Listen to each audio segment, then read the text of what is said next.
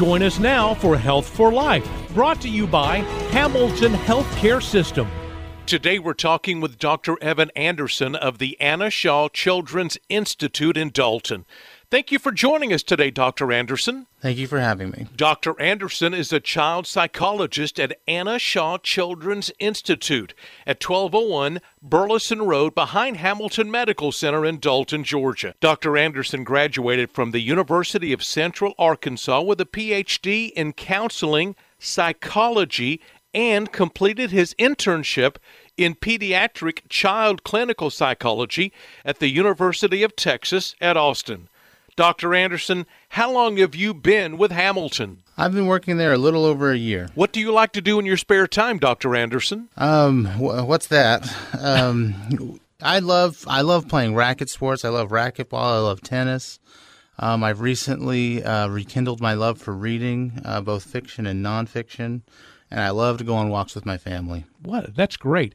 Now, why did you choose to become a child psychologist? You know, um, I remember early on in my, my education, I was I was uh, doing some rotations in adult clinics, and um, I just noticed that it seemed like a lot of the the patients I was seeing uh, were making progress, but very slow progress. And then I, I did a child rotation, and it was, um, you know, I saw these kids, and they were really flexible and willing to learn, and I, I just started to have this passion for early intervention, and plus the kids are just so great. They're funny, and I just uh, every day was a was a laugh for me. So I, I really developed a, a, love for working with kids, and and their the fun imaginations, and and just things like that. What do you think your favorite part of your job is? These uh, these big personalities and these little bodies. You know, these uh, these kids are are just so funny and they're so full of life and uh, I love working with them and playing games with them and um, it's you know I'm I feel like I'm one of the only people that gets to play with toys still um, into adulthood and um, I just love coming to work and having fun every day. Tell me about the Anna Shaw Children's Institute. We opened back in spring of 2019.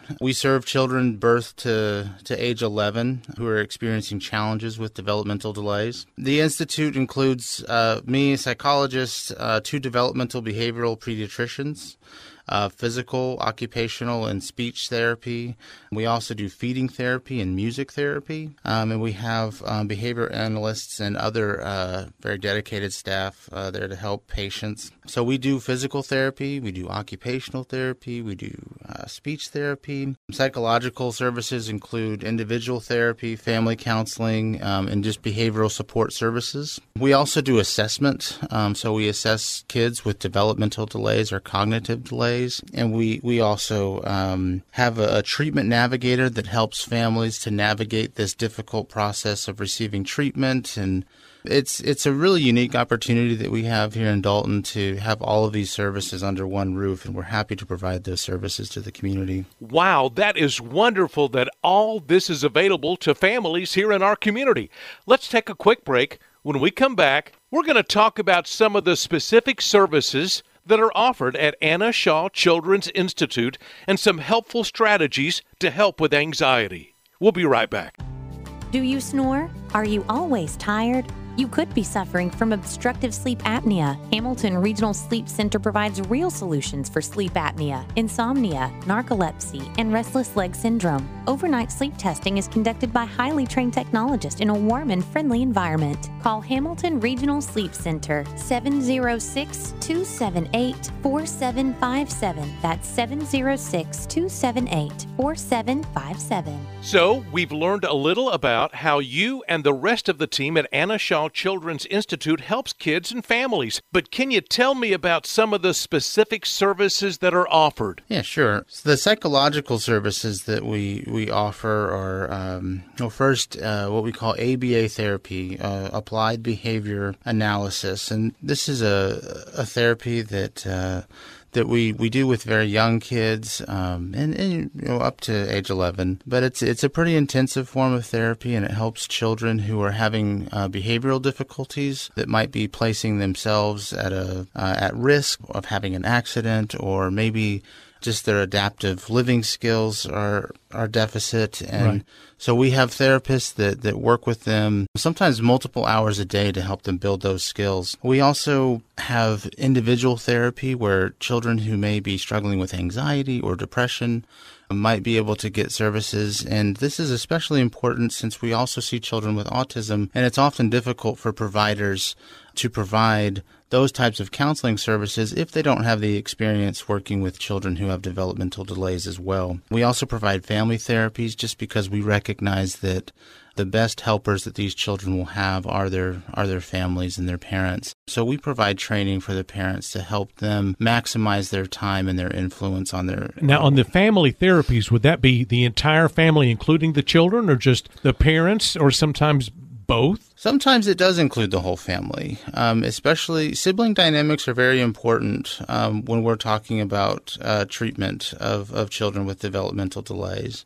So more often than not, it's just the parents, um, and often it's just one parent, just because um, we have work schedules and things that we need to work around. But no matter how many people show up, we're able to to do some good and to really help uh, these kids. And part of you know, it's kind of fun too with this family therapy. Sometimes we have rooms with. Uh, you know, uh, one-way glass, and uh, we might provide them with, with coaching. You know, we might put a, a little radio in their ear and give them some live coaching. We have a great time with the parents. Oh, what a Um, great idea! yeah, it's it's a lot of fun, and, and I think a lot of parents are, are kind of sad to leave because they're having such a good time with it. And they learn so much. They do. They learn much so much, yes. Very much so. We also have a social skills group that we're very proud of. So many kids, they um, in this age of technology, sometimes they don't learn all the social skills that we would like them to have, and so we have a group that meets. Um, I go and work with the parents, and we have some wonderful facilitators that takes the kids, and they they play games together and they do activities that are going to help them to practice these social skills that they learn. Um, and we've seen a lot of great success from that as well. And then we also have um, an evaluate. We have psychological evaluations that we offer.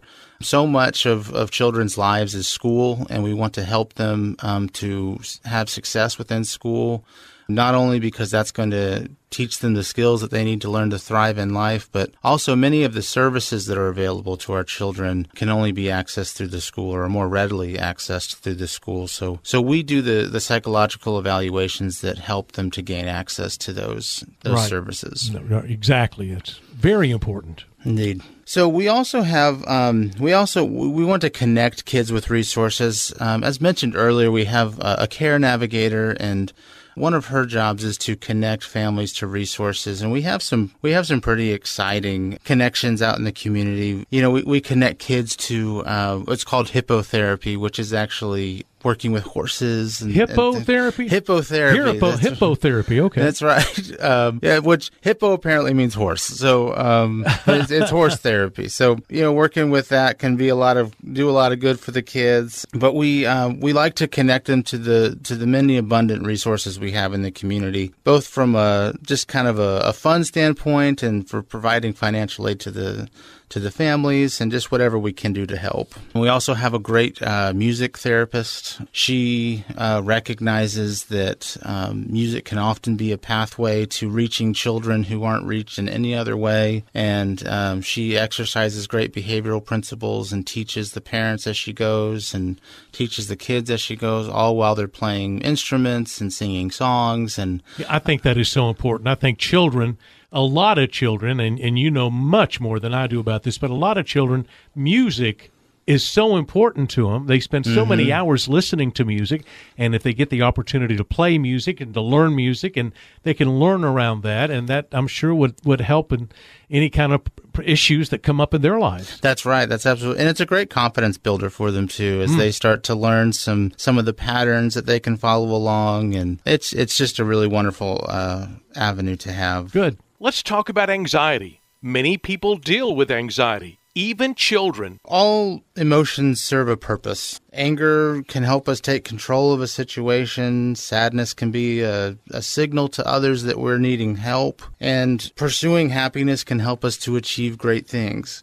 So, feeling anxious helps us to anticipate potential obstacles um, or problems that we might encounter. The problem is, is that sometimes we start to anticipate problems in an exaggerated way or imagine obstacles that aren't really present. Uh, so, kids with their limited life experience and big are certainly not immune to this. Why do you think that anxiety is more prevalent now than in earlier times in history? Well, you know, that's an interesting question. I think that uh, there's many reasons. Uh, we can start with one that I think is really fascinating. I mean, that just has to do with how our brain has grown over the, the many, many decades and centuries. There's a term called the Savannah Principle, uh, which is basically stating that the last big growth in our brain was 10,000 years ago. And so we have a we have a, a 10,000 year old brain that's trying to deal with modern problems. Mm-hmm. And so an example of how that might be a problem is you think about some of the issues that might have caused us to worry back then might have been getting attacked by a large animal, um, not having enough food, or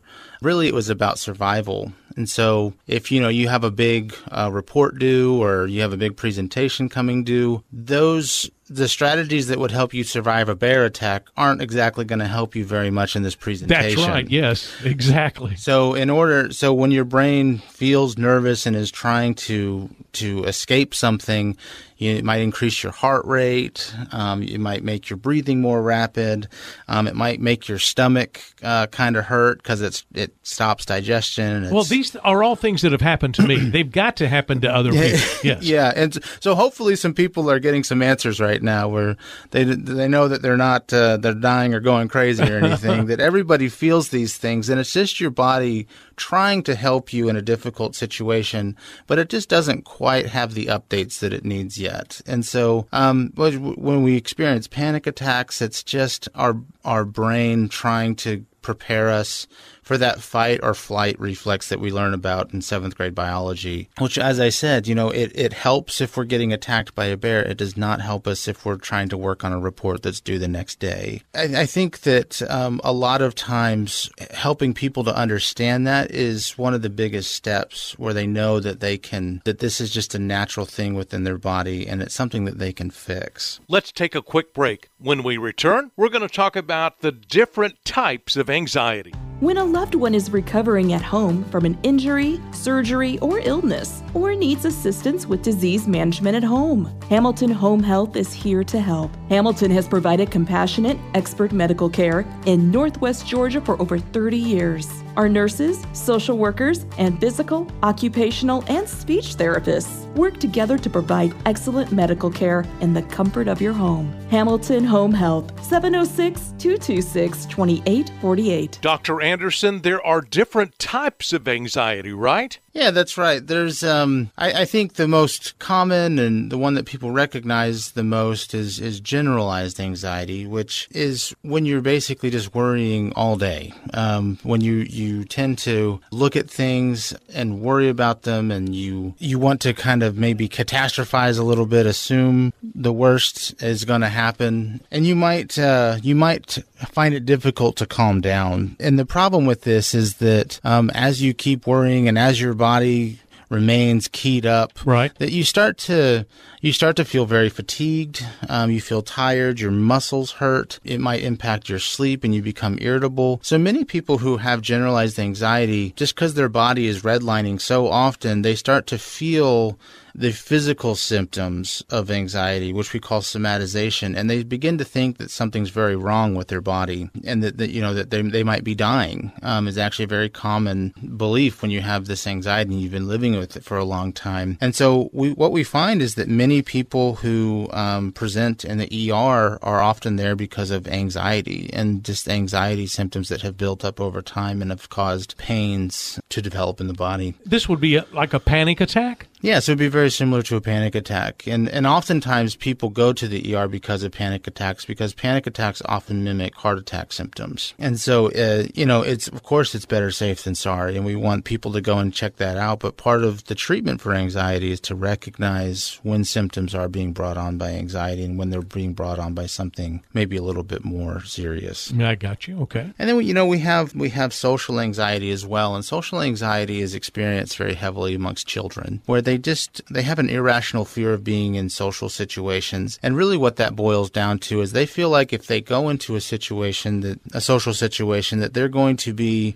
what we call negatively evaluated, that, right. that somebody's going to judge them. Um, and that That's that peer thing. That's that peer thing, you know, and honestly, we've all been through high school. Maybe a little bit of social anxiety is a little bit healthy for us all, but um, we don't want it to get too far. And no. and uh, so what goes on in the brain is that you make this assumption. Well, if I go talk to that group, they're going to make fun of me, so you don't go talk to that group. And your brain says, "Hey, you did a great job. We avoided getting made fun of." But you know, the trick there is, did we actually avoid getting made fun of, or did we avoid making new friends? So part of the way we treat that is by teaching kids to go and experiment, you know, and, and giving them the courage to go try it out and, and, and learn that, hey, bad things don't always happen. Now, this happens around strangers, around friends, and even sometimes in the lunchroom, you know, you yes. got you got a place to sit and you want to sit with your friends or you want to sit with new people or That's you exactly want to make right. new friends and you don't want to get embarrassed or embarrass yourself. That's right. We, we, we protect ourselves and sometimes to our own detriment. And that goes into adulthood. It yes, it does. We we carry that into adulthood with us, and it's much easier to be uh, unsocial when we're an adult because we can choose when and where we go places. Whereas right. kids are often kind of pushed into social situations, and it's oftentimes a good thing. I'm not saying to always push your kids into social situations, but it's it's a great thing for them to learn to get out to, of their comfort zone. Exactly, sometimes. that's exactly right. Yeah. So we also have specific phobias, and I think specific phobias are something that people get really interested in. They often ask me, "What's the name of this phobia?" And I, I don't know. I never know. Um, it's uh, so there's so many of them. There there are so many of them. I can't I can't remember all the names. Um, the important part is that they are scared of this one thing. And and sometimes it's brought on by a negative experience and other times it's just something that they were kind of born with and we don't really know where it came from. But it's just that there are some things in some people's minds that are really really scary to them and they will avoid it at all costs and it will often um, it disrupt their life and disrupt their success if they don't get it treated. Well you know uh, excellent example. A lot of people love clowns. Other people are scared to death of clowns. That's exactly right. You know there's a whole business built around clowns. That's so right. apparently enough people like them, but a, a, clown phobia is actually a very common one. And I can't imagine why people would be afraid of a clown. Well, they're there to make you laugh, right? That's right. And but many people are scared to death of them.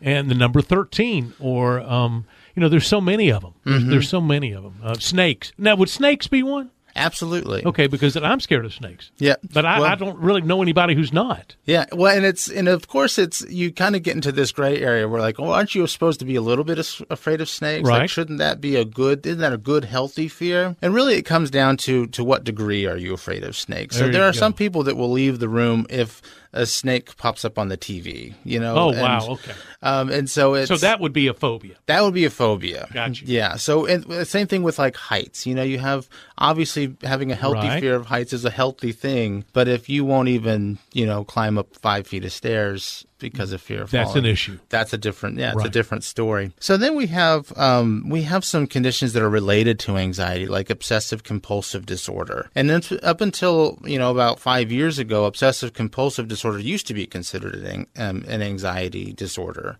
but now it's kind of its own thing, and we'll leave that to the the scientists to to tell us why. I don't really know why they they made Moved it its it? own thing, Yes. but it's still very much treated like an anxiety disorder. Now, what is that exactly? so obsessive compulsive disorder is is made up of two components, surprisingly obsessions mm-hmm. and compulsions. So obsessions are thoughts that kind of rush into your head unbidden and they they stay there and you can't get them out. No matter how hard you try, they're just thoughts that keep coming and keep coming. You're We call them- obsessed with this. you're obsessed with it. Exactly. We okay. call them intrusive thoughts. And oftentimes, to deal with these intrusive thoughts, we develop what we call compulsions, which are these little rituals that we convince ourselves will help us with these obsessions. So, as an example, if you're obsessed with this idea of your of your house burning down, you may develop the compulsion to check your stove 22 times before you leave.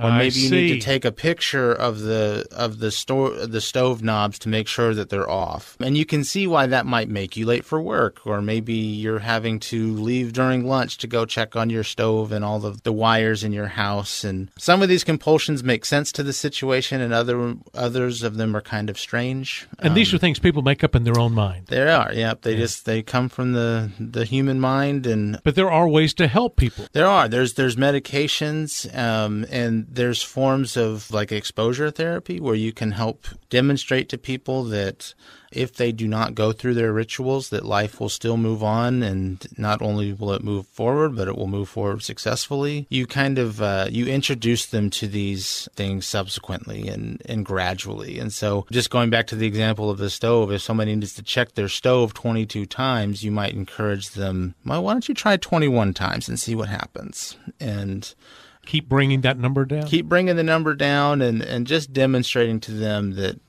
this this is okay if this doesn't happen. And, um, and you know that obviously takes time, but but you build some momentum with them as you get going, as they start to trust the process a little bit. And it's honestly something that they will carry with them for the rest of their life. But you can bring those symptoms down to a, uh, you can turn down the volume on those symptoms quite a bit. Well, this is very interesting. Hmm? There is so much to, to be learned about this, and and so many lessons to be learned. Yeah, and I, you know, and I'm, I'm hoping that if somebody is going through this, that they can, you know, recognize that uh, this is very treatable, and this is something that's kind of within the realms of normal, and You're not the only one. you're not the only one, exactly. And then lastly, we we look at uh, we look at post traumatic stress syndrome, which is when our body or we experience something traumatic. And I think a, a misconception about PTSD is that it has to be something that you experience directly, but this can often be something that we experience indirectly. I've had children that are traumatized by stories that they've heard Wow. um, just that they've related to them to such a degree that, that they traumatized and it fundamentally shifted the way they thought about it. And, and what happens in the brain is there is a fundamental shift where your brain kind of shifts from maybe, you know, casually exploring the world, looking for new fun things to learn to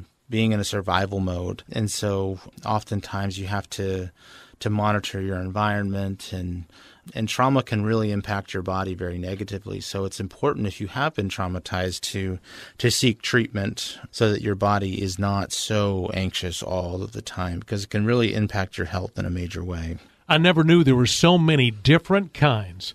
What are some of the signs that a child is suffering from anxiety? A big one is insomnia. So if they're having a difficult time going to sleep at night, um, and also early waking. So if they're just not sleeping very well, honestly, that's something that many of the adults listening will probably relate to as well. When we're worried about something, we can't fall asleep, and then we're we're up before the sun trying to deal with it. But also with kids, we want to look at skin picking or nail biting or hair twisting, things like that. They will often develop these little fidgets or these little tics that that might indicate some some anxiety. Sometimes kids are very critical of themselves. We might recognize one of our own children as perfectionistic, but if it's something that they kind of are, are constantly belittling, belittling themselves and, and just talking about how they could have done better, that could also be a sign of that fear of negative evaluation. What are some of the conditions in addition to anxiety that you treat at the Anna Shaw Children's Institute? Um, that's a good question, and it's um, it's an important one. Just in just because when we're dealing with with mental illness, it,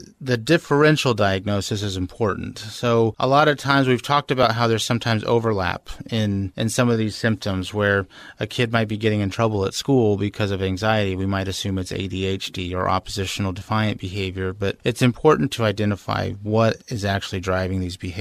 So things that we we treat at Anna Shaw, we uh, treat attention disorders, attention deficit disorder, of course, autism spectrum disorder. We do treat ODD, oppositional defiant disorder, or any type of behavioral issues that are that are occurring. Uh, we do treat anxieties. We we work with kids um, who have general anxiety, social anxiety, selective mutism, and phobias. Uh, so we we want to to treat all the kids with anxiety and even even um, kids that may have been through something traumatic. We treat kids who have uh, learning disabilities as well. We help to identify those those children through evaluation. A lot of those evaluations can be offered through the school, but sometimes we do kind of a deeper dive into their cognitive functioning. Mm-hmm. And then we, uh, we, we will also uh, help kids with just basic adaptive living skills as well. We help kids with speech disorders, language disorders, physical impairment. We help them get set up with the right equipment, um, the right programs, and help them to develop handwriting skills and all of the, the needed skills that children need to succeed both in school and outside of school. Dr. Anderson, thanks for that great information. If you could leave our listeners with one word of advice about anxiety, what would it be? That you're not alone and that there are ways to treat it and make your life better if you're willing to put the effort into it. But don't don't, don't run away from it. Resist that urge to run away from it and just meet it head on. It'll get better. For more information about Anna Shaw Children's Institute, call 706 226 8900 or visit hamiltonhealth.com slash children.